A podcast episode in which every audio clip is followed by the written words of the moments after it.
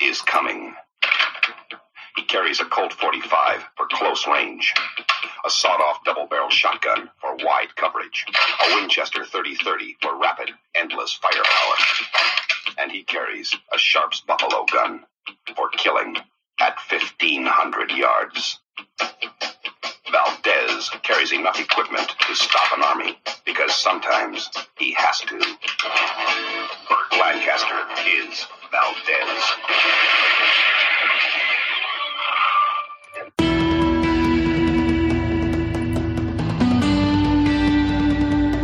This is the Six Gun Justice Podcast with wordslingers Paul Bishop and Richard Prosch.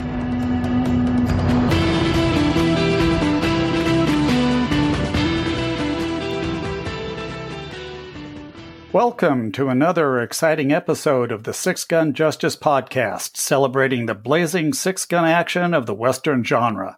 I'm Paul Bishop, and riding shotgun with me for episode 10 is my Six Gun Justice co host, Richard Prosch. Howdy, Rich. Tell us what the schedule is for today. You bet, Paul. A few episodes back, we had a great discussion comparing the two film versions of 310 to Yuma, which were based on a short story by Elmore Leonard, a man who cut his teeth writing westerns and then went on to adapt the western form to a long list of best selling modern crime novels.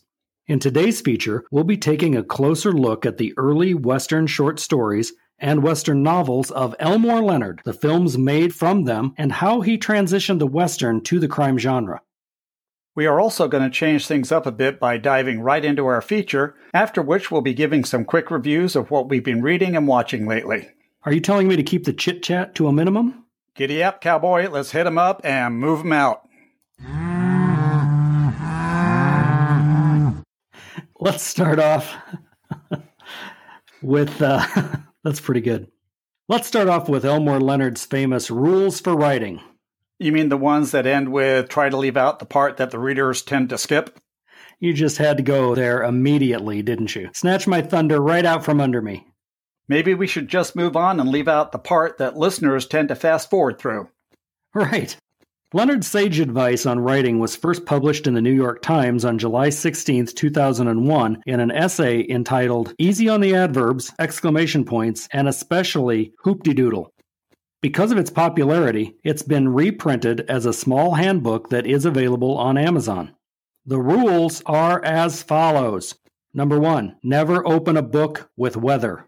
Number two, avoid prologues. Three, never use a verb other than said to carry dialogue.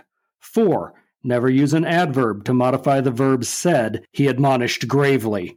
Five, keep your exclamation points under control. You are allowed no more than two or three per 100,000 words of prose. 6. Never use the words suddenly or all hell broke loose. Number 7. Use regional dialect patois sparingly. 8. Avoid detailed descriptions of characters. 9. Don't go into great detail describing places and things. 10. Try to leave out the part that readers tend to skip. Where I find the most fun with Leonard's rules is in the master's own prose. As a writer, you should always read for enjoyment first. That's the way these subconscious neurons work best at picking up the mechanics of good writing. But after you've done that, take the time to study a writer like Leonard just to see when he followed his own rules and when and why he didn't.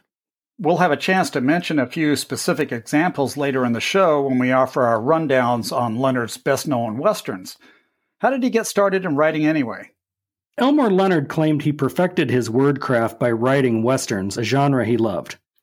Born in New Orleans, Louisiana, his father worked for General Motors, which meant the family moved frequently before finally settling in Detroit in 1934. After Leonard graduated from the University of Detroit Jesuit High School, he became a Navy Seabee, serving for three years in the South Pacific, where he was nicknamed Dutch after pitcher Dutch Leonard. After being honorably discharged from the Navy, Leonard enrolled in the University of Detroit and began to pursue writing seriously.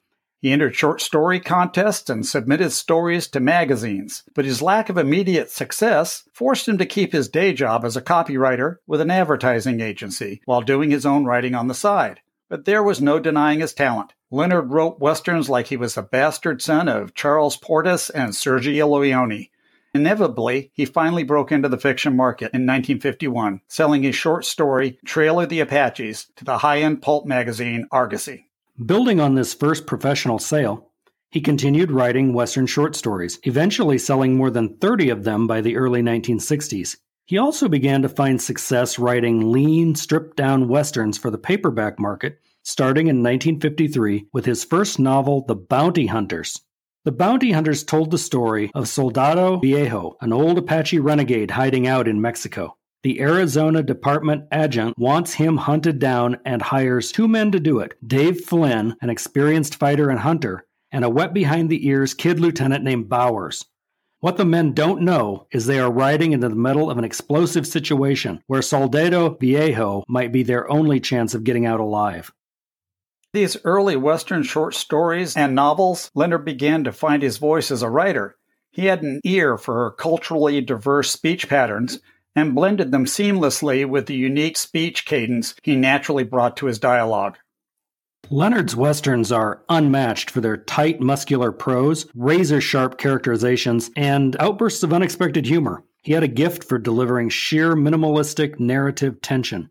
His style drove readers inexorably forward from sentence to sentence, captivated by the inventive twists he created to resolve the classic tropes inherent to the genre. Anytime you read a Western by Elmore Leonard, you can tell there is a budding master at work. You really should pick up a copy of the complete Western short stories of Elmore Leonard from your favorite bookseller and just be prepared to be enthralled. He began each day at 5 a.m., writing at his living room table until he left for work at the Detroit advertising agency where he was employed.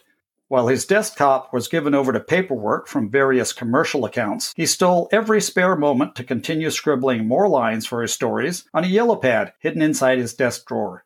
While his mind should have been on selling soap, or actually Chevrolet products, his imagination was instead filled with heroes, stagecoach drivers, Apache raiding parties, cavalry units, dance hall girls, faro dealers, cowpunchers, weary lawmen, and bickering outlaws. It was through writing these early tales about Apaches, cavalry, and rustlers that Leonard developed his fondness for characters who were good, bad, and really bad. Unlike many pulp writers grinding out westerns, Leonard insisted on accuracy. He kept a running ledger of his research and would later credit his long-time subscription to Arizona Highways magazine for many of his authentic descriptions. Like Louis L'Amour, everything Leonard put into his westerns had to be genuine. The guns, the Apache terms and clothing, the frontier knives, card games, and especially the horses. Westerns were the proving ground for Leonard's patented take on respectful but deadly rivals from both sides of the law. They were also where he would develop the trademark quirky characters he would recreate in his future Western tinged contemporary crime novels. Scenes of failed bank jobs, other criminal schemes gone awry, fallouts between villains with little honor, questionable loyalties, and accumulated regrets. Another fingerprint from his westerns to transfer to his crime novels was the mysterious woman who turns up unexpectedly, or a man with a sketchy background on which the plot hinges. In his westerns, the woman might have been abducted by Indians, only to be returned to a life she no longer recognizes, or a man who is denying his Mexican heritage by passing as an Apache. Leonard had a fascination with these outsiders, whose inner motives and emotions are kind of difficult to fathom. There's an example of this in The Tonto Woman, in which Leonard gives us a woman taken by the Indians who is returned only to be banished by her rancher husband to live alone in a cabin because of the evidence of her Indian experience that's tattooed on her face. Leonard was partial to setting his stories in Arizona and New Mexico, where the cultures of Apache, Mexican, and Anglo cultures collide. He felt the zeitgeist gave his plots a three sided conflict, which he believed offered more depth and opportunity than a simple two way fight on the plains. It was Leonard's mentor, sports writer and novelist W.C. Heinz, who, after reading one of Leonard's westerns, sent him a letter stating, I would like you to work at developing character through conversation. Each person talks differently and so defines himself. You must be able to hear and see each character as he talks. It was advice Leonard would take to heart. Delving deeper into the influence of Leonard's westerns, the obvious starting point is two of his best known short stories. 310 to Yuma was originally published in an issue of Dime Western in 1953. The Captives appeared in Argosy in 1957.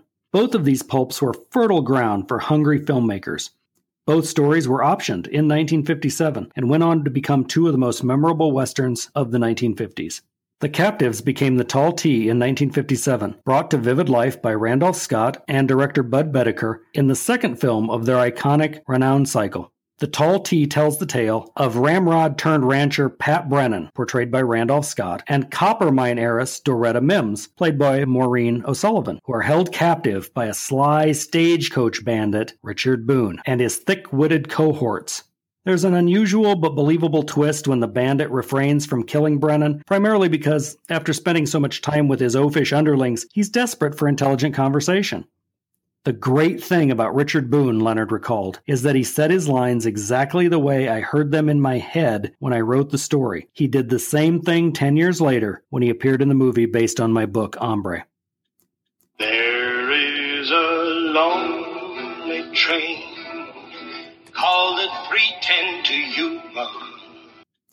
Well, that was a little bit of the great Frankie Laine singing the theme song from 310 to Yuma, which starred Glenn Ford, deliberately playing against type as Leonard's conflicted anti hero, the outlaw Ben Wade. Van Heflin played the seemingly ineffectual farmer hiding an iron will, a man who refuses to be intimidated and never veers from his responsibility to put the outlaw on the train of the title. Ford's performance captured the subtle yearnings of the ruthless, somewhat sociopathic Wade's realization that as poor as Van Heflin's farmer character was monetarily, he was far richer than Wade would ever be through his connections to family and to the land, which probably explains Wade's changing motives at the climax of the film.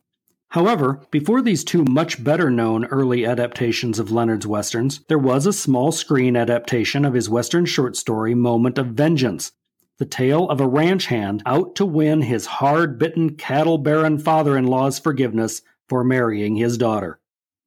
Debuting as an episode of Schlitz Playhouse of the Stars on CBS in 1956, Moment of Vengeance starred Ward Bond as the cattle baron, Lane Bradford as the smitten ranch hand, and, deep sigh, Angie Dickinson as what else the object of everyone's affection.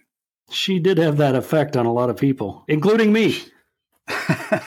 she certainly did. Even John Wayne wasn't immune to her charms if Rio Bravo is anything to go by. She was definitely a real cowgirl, guest starring on many of the top Western TV series, including Death Valley Days, Buffalo Bill Jr., Reckless Gun, The Life and Legend of Wyatt Earp, Gunsmoke, Cheyenne, Have Gun Will Travel, Tombstone Territory, Colt 45, Wagon Train, and Hec Ramsey. And don't forget all the Western films she was in, such as Tennessee's Partner, Man with a Gun with Robert Mitchum, Return of Jack Slade, Hidden Guns, Tension at Table Rock, Gun the Man Down with a pre Gunsmoke James Arness, Broken Arrow, The Black Whip, Shootout at Medicine Bend with Randolph Scott, Run of the Arrow, Rio Bravo with John Wayne, of course, and Young Billy Young with Robert Mitchum again. Man, it sounds like we need to do a whole Angie Dickinson episode of the Six Gun Justice podcast. I'm so there. It would probably be our highest rated show. But back to this episode in Elmore Leonard. A year after the bounty hunters hit the spinner racks, Leonard's second Western novel, The Law at Randado, was published. It begins with wealthy cattle baron Phil Sundin dangerously underestimating Deputy Sheriff Kirby Fry. Sundin sees Fry as a green local kid with a tin badge and nothing to back it up. When Sundin's men drag two prisoners from Fry's jail, and hang them from a high tree, they beat and humiliate the untried young lawman in the process. But if it's one thing Leonard's heroes all possess, it is grit, and Kirby's got it in spades. Sundin and his hired muscle have money, fear, and guns on their side, but Kirby Fry is the law in his godforsaken patch of the Arizona territories. If doing his job means dragging Sundin and his killers straight to the gates of hell, you have no doubt they need to start packing their bags. Following close on the heels of The Law at Randado was Leonard's next Western, Escape from Five Shadows. It's the story of Corey Bowen, an innocent man framed and imprisoned in the brutal labor camp at Five Shadows, who is determined to escape at any cost. Beaten, bloody, and nearly killed after his last attempt, Bowen finds an unexpected ally, a mysterious woman with her own deadly agenda. Like so many of Elmore Leonard's heroes, Bowen is a different breed. And once he's out, he'll find freedom isn't enough without payback. 1967's Hombre set Paul Newman on the path to the superstardom he achieved in the 1970s. He plays a white man raised by the Apaches and an outcast to both societies. When the stagecoach he's riding on is waylaid by bandits led by a wolfish Richard Boone, the passengers who scorned him must now turn to him for help. Hombre was one of six films Newman made with director Martin Ritt, and it gets Leonard's endorsement as his personal favorite among the movies adapted from his works. And the film became iconic, complete with melancholy music and those sepia opening credits. It's interesting to me because I don't think the novel necessarily lends itself to that. Leonard was writing an honest story as he saw it, and I don't think he was deliberately trying to push convention, say, as with a Brian Garfield Sliphammer or Piccadilly Cowboy entry.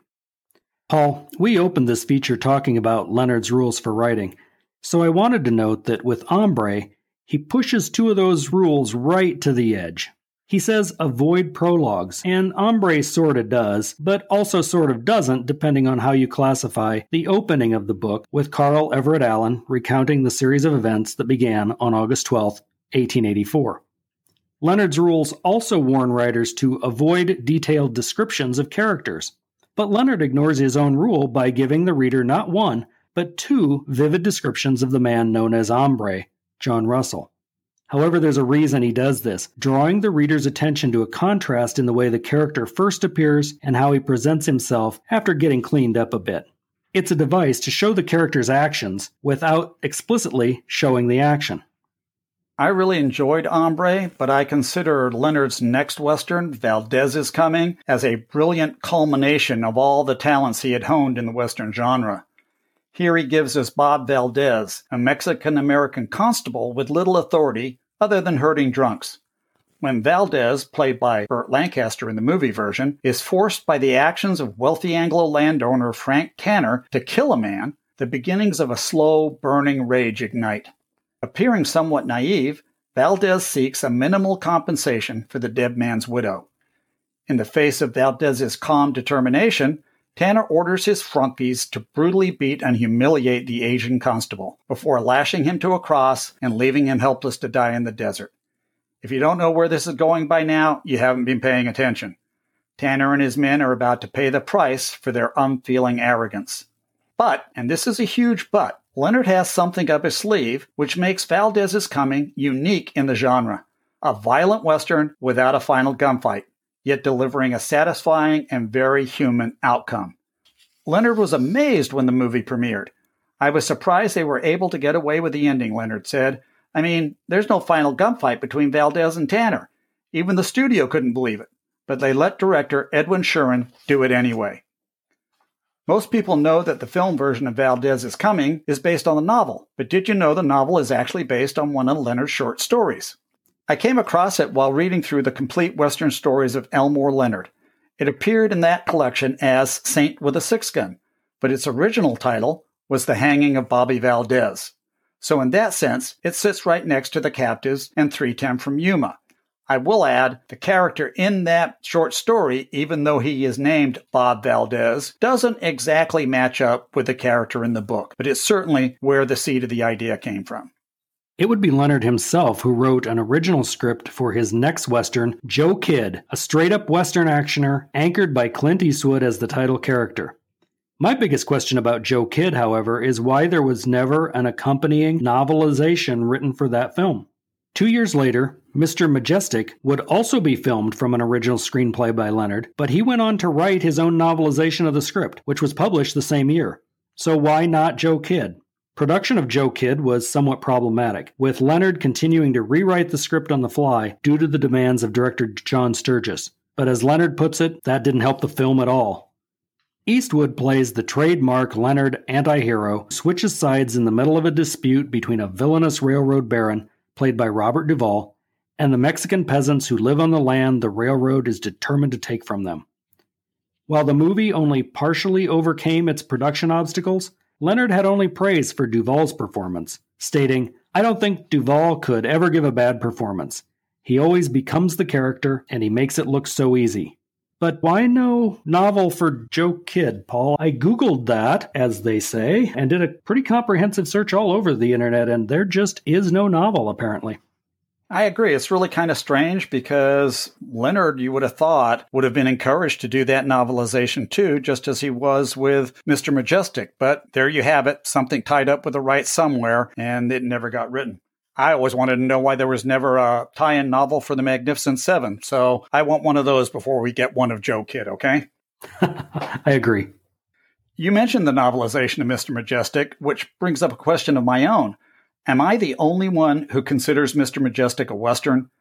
To me, this tale of a war veteran turned Arizona melon farmer who decides to fight back after losing everything at the hands of the local mob is really an updated take on Valdez's coming. Like Valdez, Vince Majestyk, played in the film version by Charles Bronson, is a quiet man, quietly going about his business as a hard-working nobody, and seemingly quietly content with his lot. But inside that quiet persona is a deeply repressed killing machine that won't be pushed. Majestyk is hiding behind the veneer of a farmer in an effort to leave his past atrocities behind. In reality, he's a former U.S. Army Ranger instructor, a Vietnam War veteran, and an ex con. He's a man who knows to survive means to attack with force and fury and never back down. Is a streak of white hot vengeance about to be unleashed on the local cattle baron, I mean, mob boss. How is this not a Western? You've sold me. Unfortunately, I guess, like my question about the lack of a Joe Kidd novel, it's something we won't be finding answers for today. In other words, keep writing and don't ask difficult questions.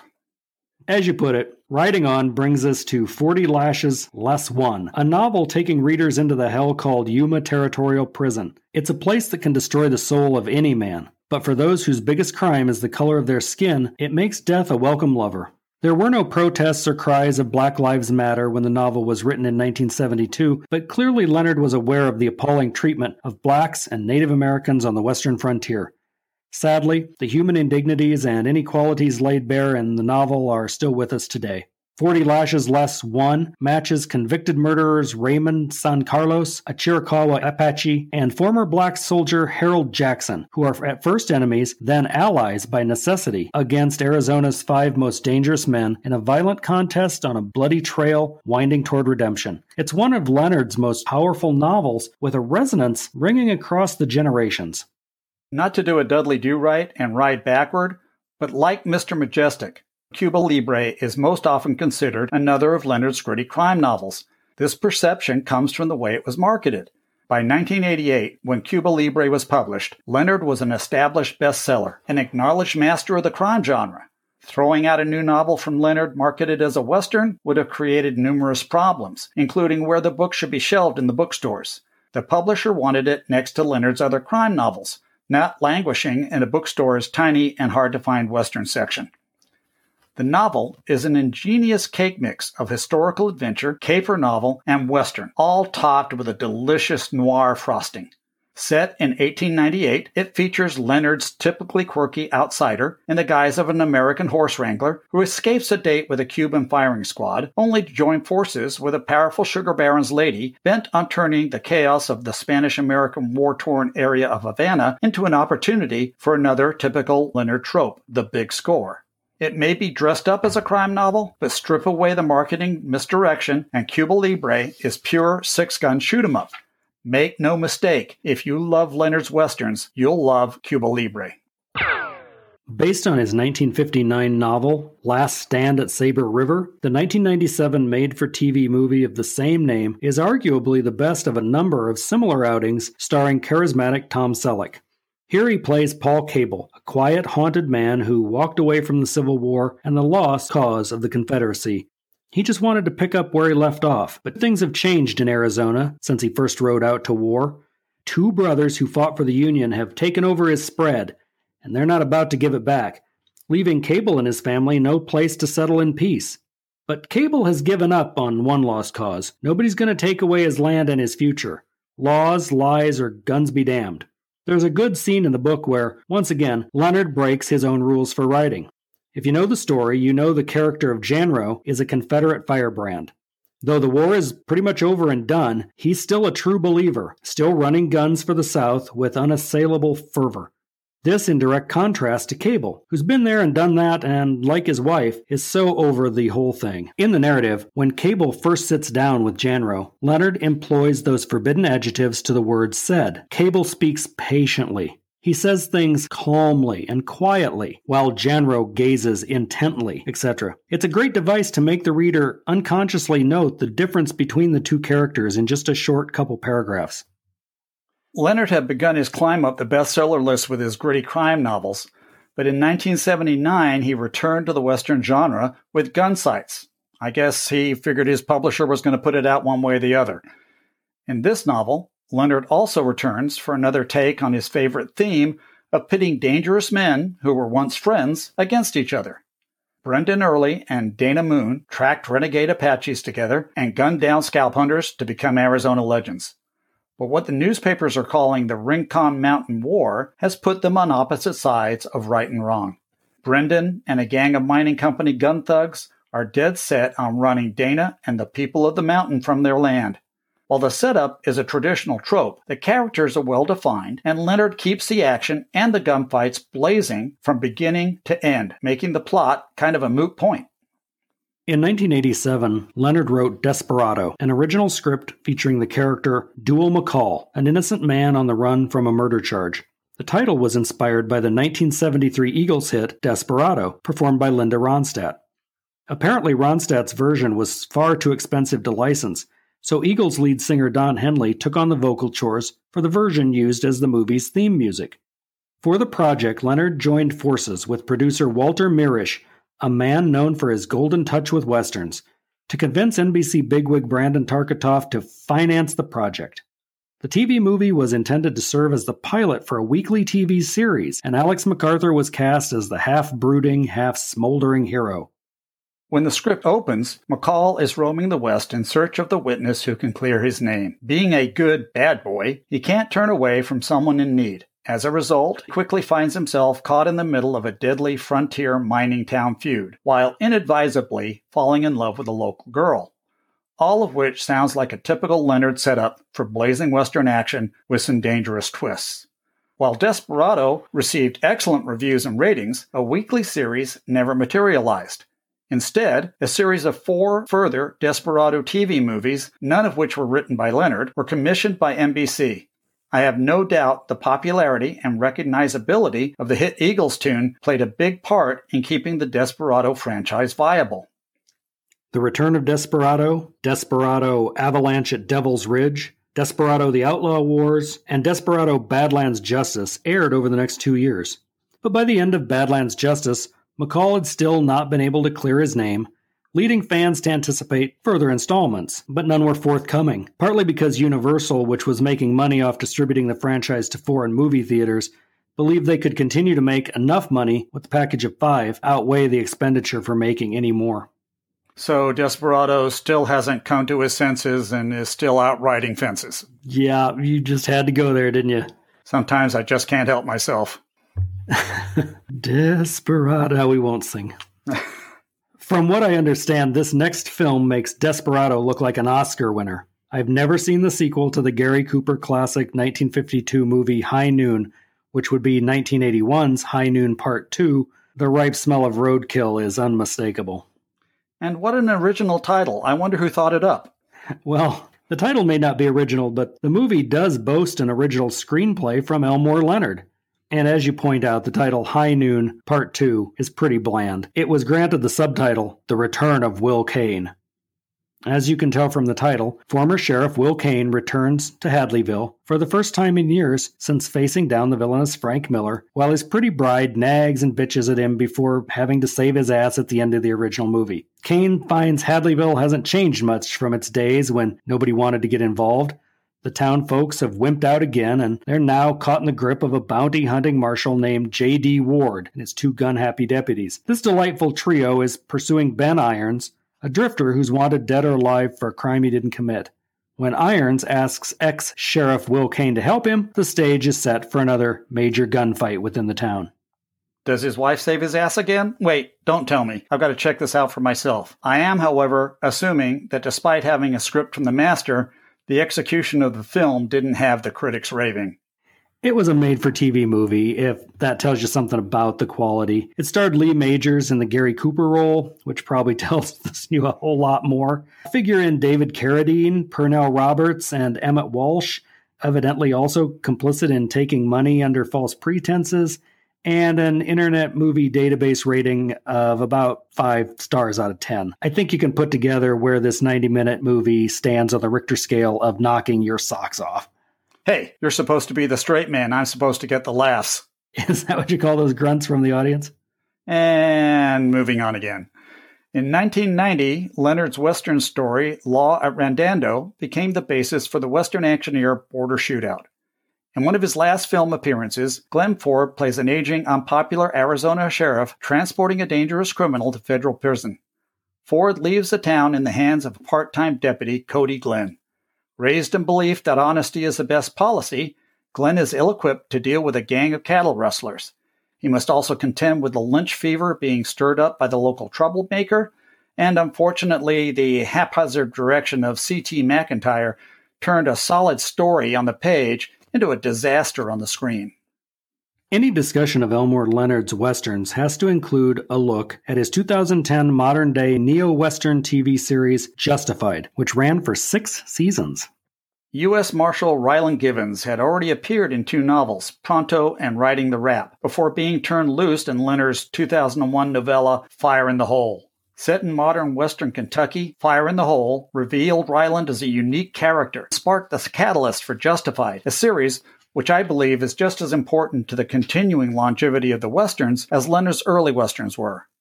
The opening sentences of Fire in the Hole quickly draw the lines of conflict.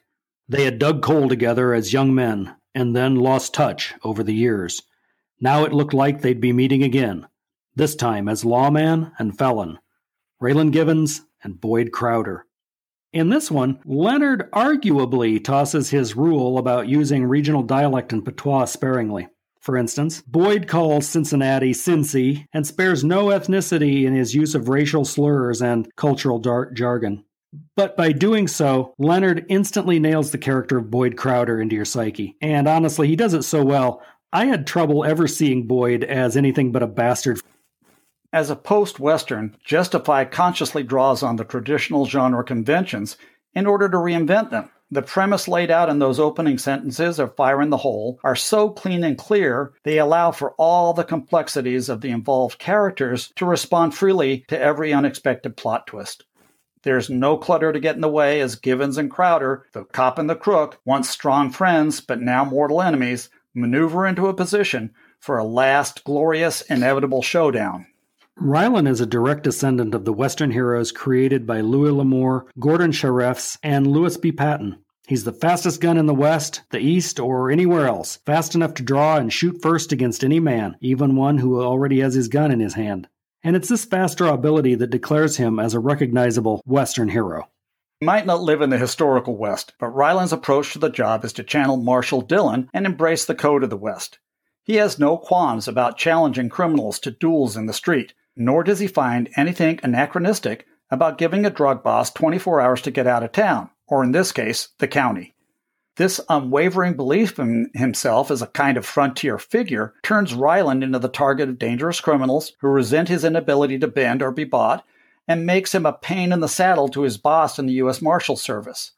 However, this inner fantasy also allows Raylan to do his very dangerous job, and if the image ever shatters, he's dead. And those aren't the only tropes that make Justified a Western.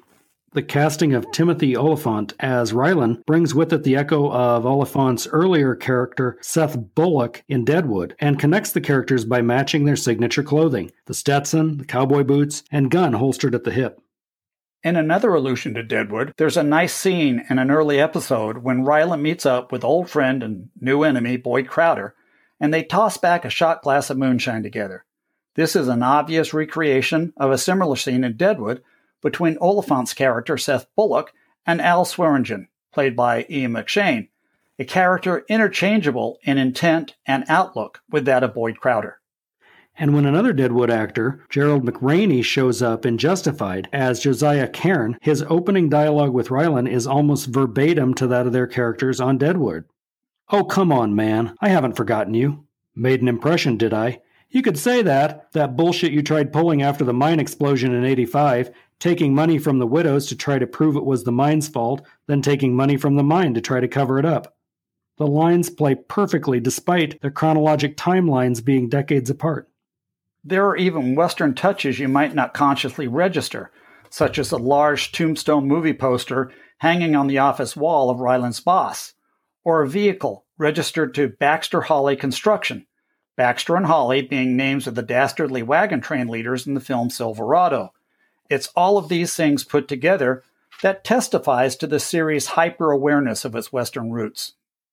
The show did an outstanding job of capturing Leonard's trademark gallows humor, his vividly drawn bad guys of varying intelligence, and his portrayals of self deprecating lawmen, all of which give credence to Leonard ranking Justified as the best page to screen adaptation of his work ever undertaken. He also heaped praise on Timothy Olyphant and Walton Goggins, who portrayed Raylan Givens and Boyd Crowder, as the kind of guys I saw when I wrote their lines. Leonard is now revered by readers and writers around the world, but it all started with his westerns. Those early six gun sagas are where he developed his clean prose style, matured his uncanny ear for realistic dialogue, learned the effective use of violence, came to understand how to apply his unforced satiric wit, and discovered the endless parade of colorful characters that populated his imagination. With their vibrant settings and twisting plots, Leonard's westerns gave him free range to ride the landscape of the essential American myth of a moral struggle working itself out against a dangerous, morally ambiguous frontier. I have to tell you, I had a blast reading a bunch of Elmore Leonard westerns back to back and watching some of the films we talked about in preparation for this episode, but I also found time to fill in another gap in my western genre education. I hope I don't have to turn in my Six Gun Justice podcast decoder ring when I tell you I recently watched Silverado for the first time. What? For the first time? Come on, no movie shaming allowed. While it wasn't a great film, it was certainly a fun film, and I had a blast watching it. Lawrence Kasdan, who wrote and directed and produced the film and probably cleaned up after the elephants went by, was still clearly in his Indiana Jones mode. In fact, the film plays like it's a version of Indiana Jones Out West, but that's not a bad thing. While Silverado is not a comedy, neither is it a serious Western, like those we've been talking about from Elmore Leonard. It's a big budget, fun romp, harking back to the all star big budget Westerns of the 50s and 60s. Kevin Kline, Scott Glenn, and Danny Glover as three of our four heroes chew enough scenery between them to come back as beavers in the next life. However, Brian Dennehy as a crooked sheriff practically makes their performances Shakespearean.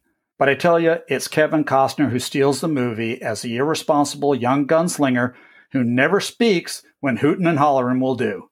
If you watch him closely, you can see so much of what he does is improvised. It's instinctual, and it shows the genius that will emerge in his future roles. And before I turn it over to you, I've got to mention I finished Dead Time, the third book in the Hank Fallon series following Yuma Prison Crash Out and Behind the Iron. These are published under the William Johnstone banner, which means there's no indication of who the real author is. And I have to say that's a shame, because this trilogy is one of the best I've ever read from the stable of authors writing for the Western genre juggernaut that is the William Johnstone brand. I'm bugged because I really, really, really want to know who the writer is behind this particular non disclosure agreement. There is a fourth book in the series, A Knife to the Heart, due in September, and I've already got my pre order in. Okay, with my picks out of the way, what have you been reading or watching, Rich, that you found of interest since our last episode? I've been catching up on the Tom Marsh series from one of Wolfpack's most prolific authors, John Rose Putnam. The White Stallion is book seven, and it was just released this month for Kindle and Kindle Unlimited. There are already six Tom Marsh adventures, beginning with Hangtown Creek. It's in the second volume, Face of the Devil, that the love of Tom's life Lacey Lawson enters, and things really kind of take off from there. From then on, Tom Marsh Adventures might more properly be called Tom and Lacey Marsh Adventures. The chemistry between the two is great, and though I haven't read anything in between, I didn't feel like I had missed anything when I just picked up book seven. So, to my mind, the different stories can stand alone in that respect. In The White Stallion, Tom and Lacey are eager to start a horse ranch west of the Sierra Nevada mountains, but they need stock. When a battered wagon helmed by desperate travelers interrupt their breakfast one morning, their immediate plans change. Armed with a Navy Colt and big bore Sharps rifle, Tom, Lacey, and their man Miguel pursue the kidnappers, only to be interrupted by violence and a magnificent white stallion. The stallion would be an ideal sire to start a herd, and that sort of represents Tom and Lacey's future. But can they capture the stallion and still rescue the infant that was kidnapped? It's sort of a nail biter, Paul, and I'd recommend our listeners pick it up and catch the exciting conclusion. I also quickly want to recommend one of John's other series, The Roy Martin Mysteries, a contemporary laid back sheriff series that reminded me of Bill Crider's Dan Rhodes series. Our listeners can learn more about John Rose Putnam and his books and both of those series in an exclusive interview just posted to our website at www.sixgunjustice.com.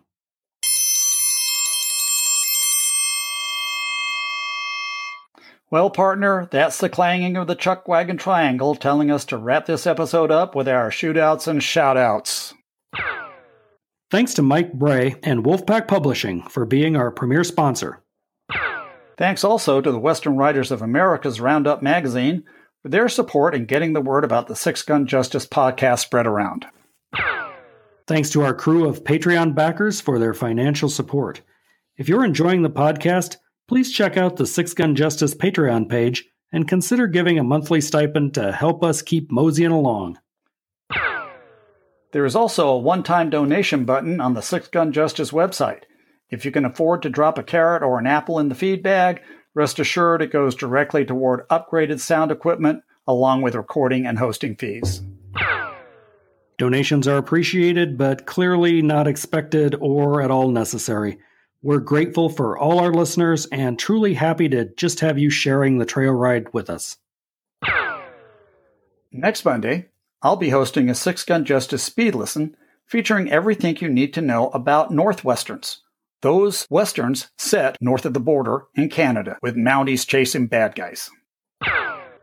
And in two weeks, Paul and I will be back with episode 11 of the Six Gun Justice podcast when we'll be taking a look at Western TV tie in novels. Until we meet again, be kind to each other, be kind to yourself, and keep your stall mucked out. Adios. We're out of here. Let's ride.